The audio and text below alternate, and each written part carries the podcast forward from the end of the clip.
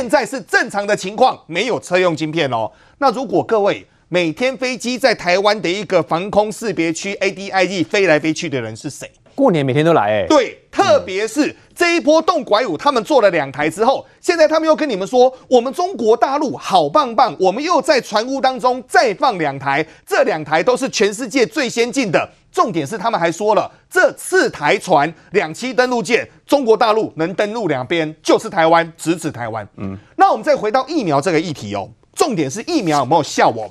今天星期二，以色列开出来那个数字非常重要哦。以色列在今天已经说了，他们已经针对大规模的一个人口实施高达三个月的一个实验哦。他们目前发现疫苗可以降低整个实呃感染数，降低百分之九十四，这么多，不错哦。对，这是刚刚最新的一个数字哦，所以代表疫苗是有效的。嗯，那如果疫苗有效，我们台湾五月拿到之后，时钟部长不要那么累了，后面会不会台北市长的一个选举比较有看头一点？这个我们后面再来做期待哦。但现在对于中国疫苗的一个部分的话，其实陈时中部长并没有说不要啊。他只是说，第一个科学的论证上面你要有，第二个你要拿出数字来给联合国、给 Covis 来做一个认证嘛，这个是我们要有的。但是我们可以发现到一件事情哦，从过去的中国政府辅助中国半导体的一个建厂，一直到最近疫苗的一个事件，我们就可以发现。从中国以来最大的一个问题在哪边？其实还是人心嘛。不管是从上面阶层的统治阶层，一直到中间的一个商人阶层，各位你去想，如果我们台湾的话，应该是所有的疫苗中央统一采购之后，统一来做分发。中国大陆他们可以，诶。我这个疫苗，我跟你说哦，我们这个疫苗是哪边哪个工厂来的，然后民众都不知道，为什么呢？因为大家都在做，然后里面好心一点的放生理食盐水，坏心一点的给你放自来水，那为什么呢？他要赚钱，他们习惯吹牛啦，对，他们就习惯这种文化去做。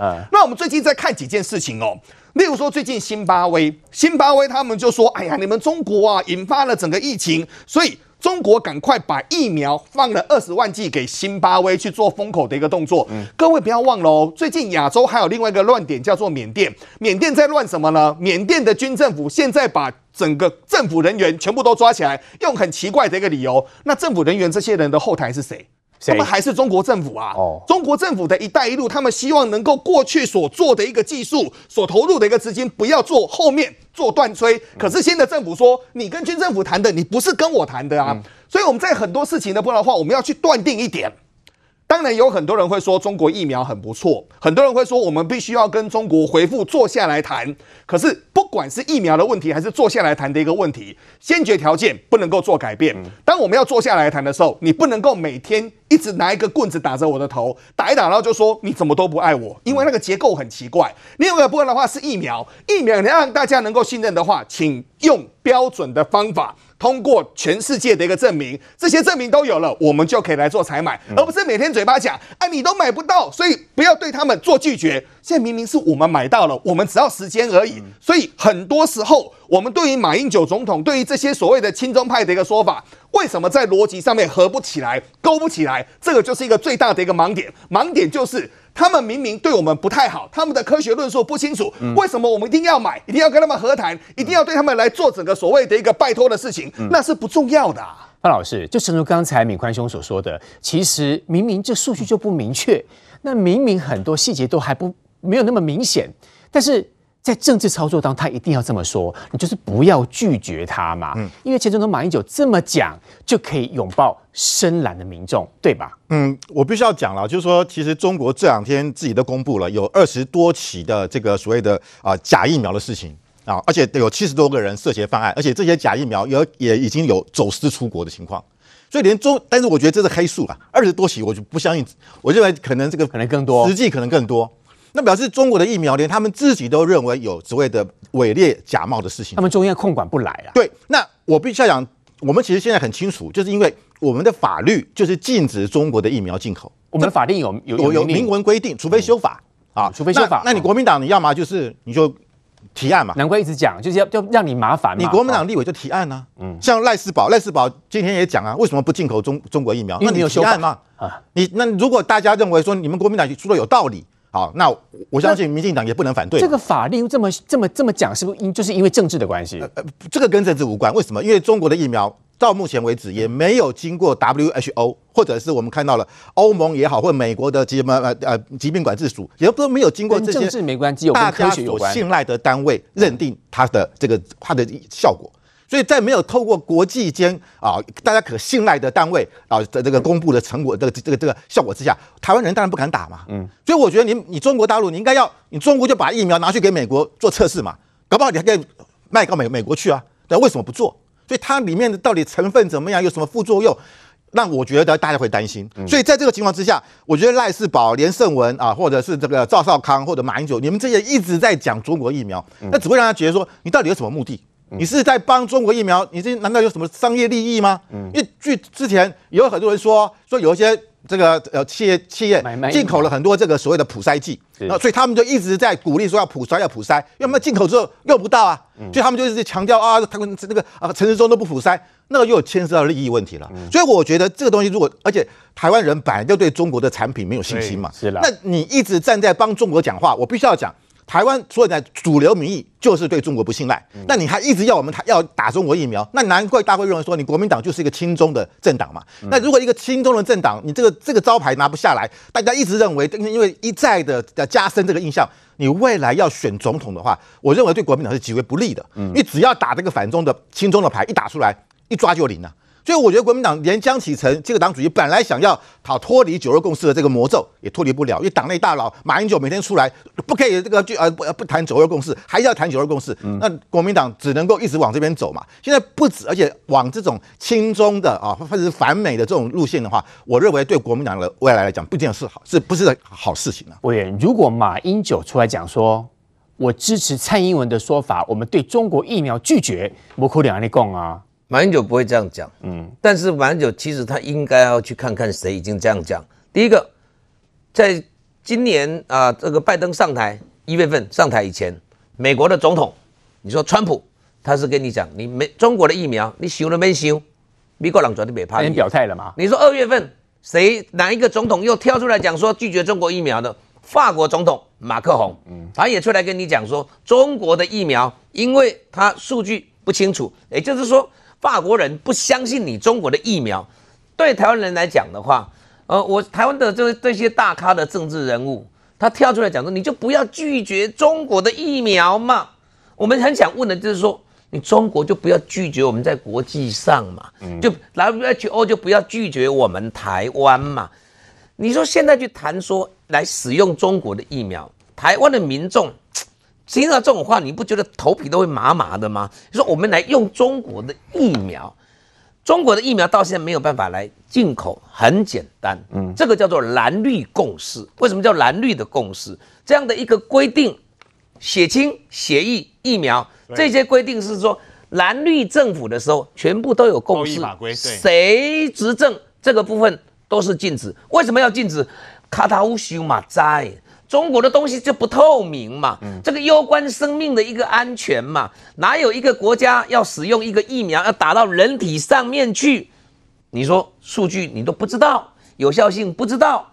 也许中国国民党的一些好朋友他们会认为说，啊，让把那国家的嘎帕，这个不是用赌的。中国也许心地没有那么坏，他不会弄这些疫苗出来荼毒其他，我相信也不会。我们也不像蔡想他们。重点就是说。还是毛毛的，为什么？因为这信任感，在中国本身，你看假疫苗真的一大堆嘛。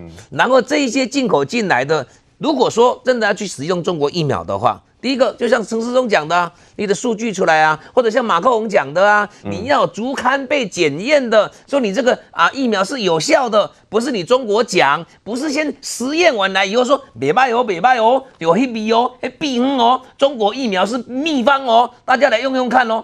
这个听起来我们就觉得很奇怪，但接下来就是说，其实还是有政治的味道在里面呢，怎么会没有呢？马英九为什么刻意要就这样去讲？马英九怎么会不知道说中国的数据是不透明的？他呀啊，是不是啊安全性怎么样？马英九真的那么信任吗？马英九未必是信任，可是问题是说对中国他过度的一个友好，过度的一个信赖，这个会让台湾民众不不安心呐。对中国的对台湾来讲的话，中国对我们来讲，每天你会觉得很讨厌的地方是什么？怪你打刚刚呢，回来飞来飞去。如果光这个，光中国在国际上在打压台湾，真的是一个保护那个世界世界民众的一个机健康机构是谁？WHO？你你中国是哎拒绝我们加入，打压我们，然后呢过年期间啊飞机给我们飞来飞去，那谁的感受会好？然后有人跳出来说，哎那个中国疫苗不错，嘿我现在立个小新闻，跟罗赫马博准备跟你赢，何况这一些造假又一大堆，然后你说这么的一个信任吗？没有一个政府可以轻易的把这个。疫苗打到国人的一个身体里面去，嗯，要打进去很简单，经过我们的法规，经过测试，来看看检验这些数据可不可以，那再说吧。嗯，明贤议员在议员在疫苗的部分，除了法规，还有包括了科学数据之外，大家对中国的疫苗是没有信心了哈。不过讲到到底是要讲武汉肺炎，或者讲到 COVID-19，你个人都怎么讲？我呃，我都有讲。哦，我就看我国语话，嗯、我觉得你没有选边站就是了。我觉得讨论名称对于台湾目前如何延续我们防疫有点深。老实讲，我我干嘛没有太大意义。但连赵少康都出来喊话嘞，赵少康说应该尽快尽快改口。赵少康讲的是不要再拥抱美国大腿，毕竟拜登都改口了。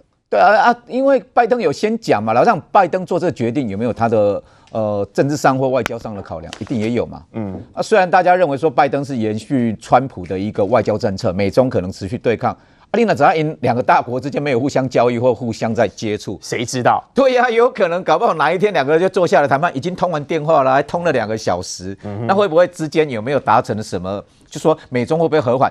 当然，呃，川普的决定也有一定有他的一定，那拜登的决定一定有他的考量嘛。那第二个，嗯、对我来讲啦。我我也我也用过好几个啊，我觉得说用过好几个什么疫苗？爸爸，我用过好几个名词，比如说我在上节目的时候，COVID-19 武汉肺炎，然后呢还有什么？新冠肺炎 COVID nineteen 武汉肺炎，我都讲过。有时候呢讲讲讲到黑暗系，我觉得不用去强制了，没有污名化的问题。呃，我就当看看人家了。如果你说一个名词，你要把它统一，那就就指挥中心去做决定嘛，或行政。但指挥中心也说法不太一样，也是跟你一样到处都讲哦。对嘛？所以我就说，你现在讨论的名称，第一个我就说。我觉得两个事实要先厘清啊。台湾到目前为止，防疫确实表现很好啦。啊，这这也不是说，这也不是跟刚刚敏凤讲的说，我要把陈时中困在防疫指挥官的一个位置上，不要让他去选举。这这两回事啦。第二个，平常就要讹落他就对了，对哦，要多讹落一点。我讲了一年多了，我什么时候有 K 过陈时中？我没有啊，我很少、啊。没很多人都 K 他啊，K 的要命哦。哦，我我就说第二个。疫苗什么时候开打是比较关键呐，所以对对我来讲说，疫苗到底要不要用？当然，我们很多譬如说我们蓝军的政治人物认为说啊，不要不要不要抗拒呃大陆的疫苗这样，我觉得这样疫苗要不要开打？我进来之后九百多万剂我是打不到的。因为有有酒类的酒类的人要要施打嘛，像范老师就打得到。我我怎么会打得到？因为他他有他的有身高嘛，有有他身高，有他的排序啦，有他的排序啦。排序是教育人员先排序，老师先打。防疫防疫在前面，防疫啦，防疫啦，还有军公教这些。可是我觉得我对我来讲有两个标准了。第一个，你要你要让打的人安心啊，你要让打的人不排斥啊。第二个，要如何延续我们的防护力啊？啊，所以有些人，譬如说对大陆疫苗有有疑虑的过程中，这个这个当然就。我们就以指挥中中心公布的为为主嘛，所以指挥中心包括 Moderna 还有这一些 AZ 的，还有国内疫苗开发这些，只要够用，我觉得目前至少指挥中心给大家有信心呐。那最后一个我知道，两岸是这样子啊，两岸当然不要加深敌意了。我觉得大陆很多做法，我我是很很抗拒，譬如说共军闹台这一些。可是两岸不要不要加，两岸不要再加深敌意，可是善意还是要持续啦。我觉得这个还是要个人，就就说至少老公那边多少保持一个善意，未来。防疫的过程中有没有两岸交流的机会？嗯、我觉得未来是搞不好，因为陈时中也没有把话讲死哎、欸。嗯，我记得陈时中之前在开记者会的时候，他讲说未来是甚至未来是有合作的机会，对并没有把这个合合作之窗把它关闭嘛。我觉得还是要保持一个未来有可能合作的一个机会啦。所以敏凤姐，如果以赵少康说的，不要再讲武汉肺炎了，其实他也在蹭自己的声量。另外，我们发现到立法院的这个布局当中，接下来属于赵少康那一边的人，似乎一个一个都冒出头了。对啊，我觉得赵少康不要讲武汉会肺炎这件事情，我们当然可以同意他的意见。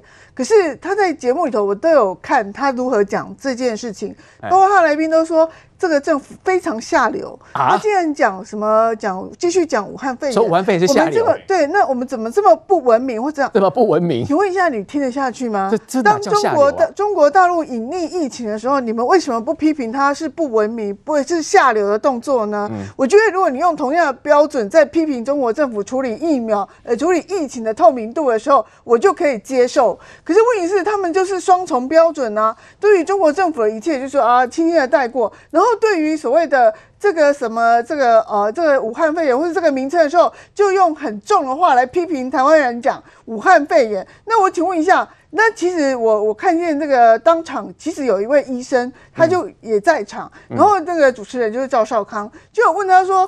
请问这呃，就是说，请问医护人员，就是说，我们如果是讲武汉肺炎，或是 COVID-19，或是新冠肺炎，或者是怎么样，有没有什么差别？就那一个医生很用专业、很诚实说，只要大家都知道在讲什么就可以了。他也没有标准。对啊，那没有标准，那你把它讲成说讲武汉肺炎就是下流，就是不文明，没有水平啊！我真的觉得。用这种态度，我是没有办法接受嘛，就完全就是一种歧视，就看不起台湾。台湾就说疫苗或者陈时中出了一点错，就很用严格的这种标准去批评陈时中或者是这个疫情指挥中心。可是当中国大陆隐匿疫情，造成全世界这么多人感染的时候，他们却都轻轻带过。然后包括这个习近平要不要打疫苗，他从来也没有批评过。所以我觉得说啊，我觉得过去很多人就很多人看到，他就说那汉他病毒，汉他病毒也是一个地名。也是阿拉伯地区一个地名嘛，一个区域。然后这个香港脚或什么日本脑炎都一样嘛，所以我觉得就是说，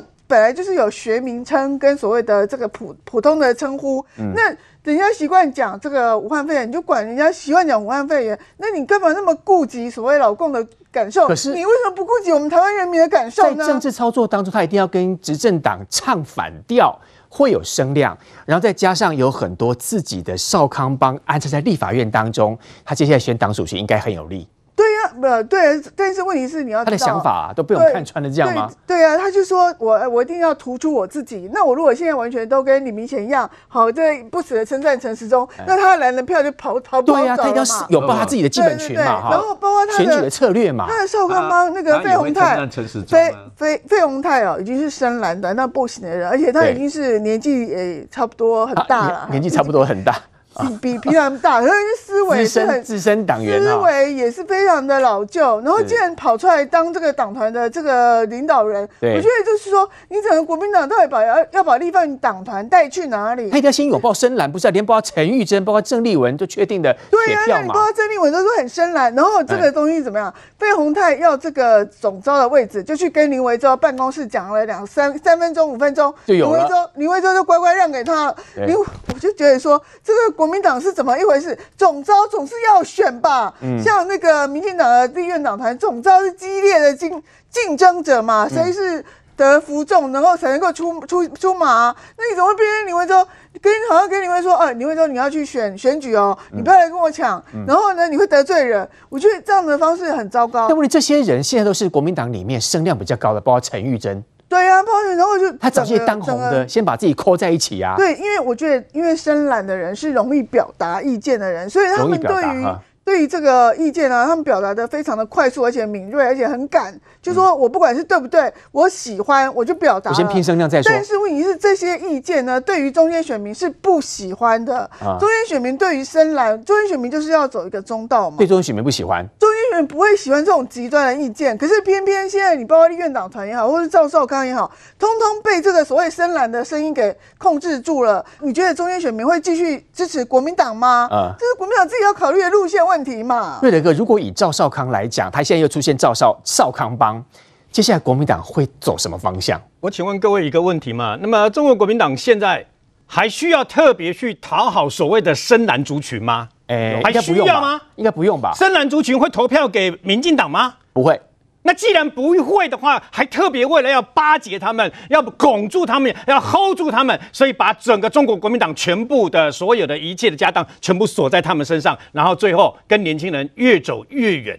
中国国民党现在怎么会做这样的愚蠢的事情呢？这个路线好像这么走，因为很简单。人是很现实的，你没有发现，在这个韩国瑜他所有的支持者还是国民党支持者里面，有一个国民党必须要非常非常的认真跟严肃去看待的一个现象。他们的支持者年纪偏高，是越老支持的那个支持率越高，你知道吗？啊，可是你要知道，大过年的不想讲这样，但你要知道，老兵不死，只是逐渐凋零啊。未来的世界，未来的天下是年轻人的，嗯，即便年轻人的这个出生率在降低，但是一年还是有十六万多人呢，啊，你要知道。然后呢，现在。一年一年，两年两年选一次，两年选一次，不管他是九合一的地方选举，还是总统跟立委的选举，可问题是你国民党的选票不断的在流失啊！我不客气说，即便韩国瑜他在三重水漾公园，那么在凯达格兰大道那样的气势，是不是有点吓人呐、啊？还是只开出五百五十二万票出来？所以有时候很，请问你中国国民党现在谁有这个条件？是现在有谁有这个条件？即便现在侯友谊都不一定有这个条件哦，出不来哦。侯友谊可能现在他是。声望很高，可问题是，他现他也未必能够冲出五百五十二万呐、啊。那么我请问你嘛，既然深蓝的人他一定，我讲白了，含泪含血含含叉叉，他都会一定会把票投给你，你去讨好他干什么？是你应该去开票，你开开拓你的票源嘛。你要让中国国民党把整个开拓，你怎么可以蓝白拖让？本来是这个什么墨绿的，然后后来又变白色的啊，现在又跟你蓝白拖，你怎么会让民众党有有机会去挖你的这个？所以路线走错了。你应该让你的中国国民党大党，然后呢越做越大，才对嘛。那需要年轻人，需要中间选民嘛。你现在所做的一切都在得罪年轻人跟中间选民，不是这样子吗？为什么？也很简单，你跟深蓝走在一起，你跟这个等于说哦中国走在一起，连一个武汉肺炎都说是歧视，不能讲，一定要改。中国年轻，我问你嘛，说什么这样子对这个等于说呃这样这样不要叫蔡英文不要再去抱美国大腿，那你们是你们是怎么对待中国的？你说人家在抱美国大腿，你们是怎么我都不好意思讲了，讲出来 NCC 要花钱呐！我讲真的，你们对待中国是什么态度啊？我讲白了就是这个样子啦，你跟勤快有什么两样？我不开始说就这个样子嘛。那对年轻人来讲，他看你会讨厌呐。年轻人看看。看看去年港版的国安法，看看黎智英，你知道吗？看看这个这所有的黄之锋啊，看看这么多人，看看香港的结果，现在香港变成这个样子，连讲话都不能讲话，全部抓走。民选的议员已经那个那个那个区议会的议员已经是很很卑微很卑微了，不算。中国共产党不说不算就不算，妈整个整个香港就不见了。香港是全世界最想要一国两制的国家，我们台湾不要哎、欸，连中国国民党都是说台湾不要一国两制哎、欸，嗯、香港是香港人民是全世界最想要的，五十年不变，二十几年就变了，你知道吗？所以你要知道，年轻人看到这样啊，年轻人可以想象，台湾没有酸民了，你知道吗？台湾不能批评了啊，台湾不能哭诉了，台湾什么都不行了，把你抓走，各位，现在一个悲剧在缅甸即将要展开了。你要知道啊，抓了翁山书记，碰碰抓了所有的这个政府了以后，军政府现在坦克车已经开进仰光了，嗯，开进去抓媒体，然后断你的这个相关的网络，然后呢，坦克车跟军人先开始进去，可能会有血腥屠杀。嗯，我们的年轻人看到这个样子，怎么能不提台湾的政府呢？很简单嘛，你说要改善两岸关系，我赞成啊。改善两岸关系不是由我们做起呀、啊，改善两岸关系是在新加坡跟马英九见面的习近平，连马英九指引你飞弹一千多枚稍微后退二十里，他都不肯，你知道？都说飞弹不是对付对着台湾的，你们每天连除夕夜都来的这个这个飞机是怎么回事？你不能你不能大家好过年一下吗？你不能让两岸都好过年一下吗？你还每天飞过来，每天飞过来。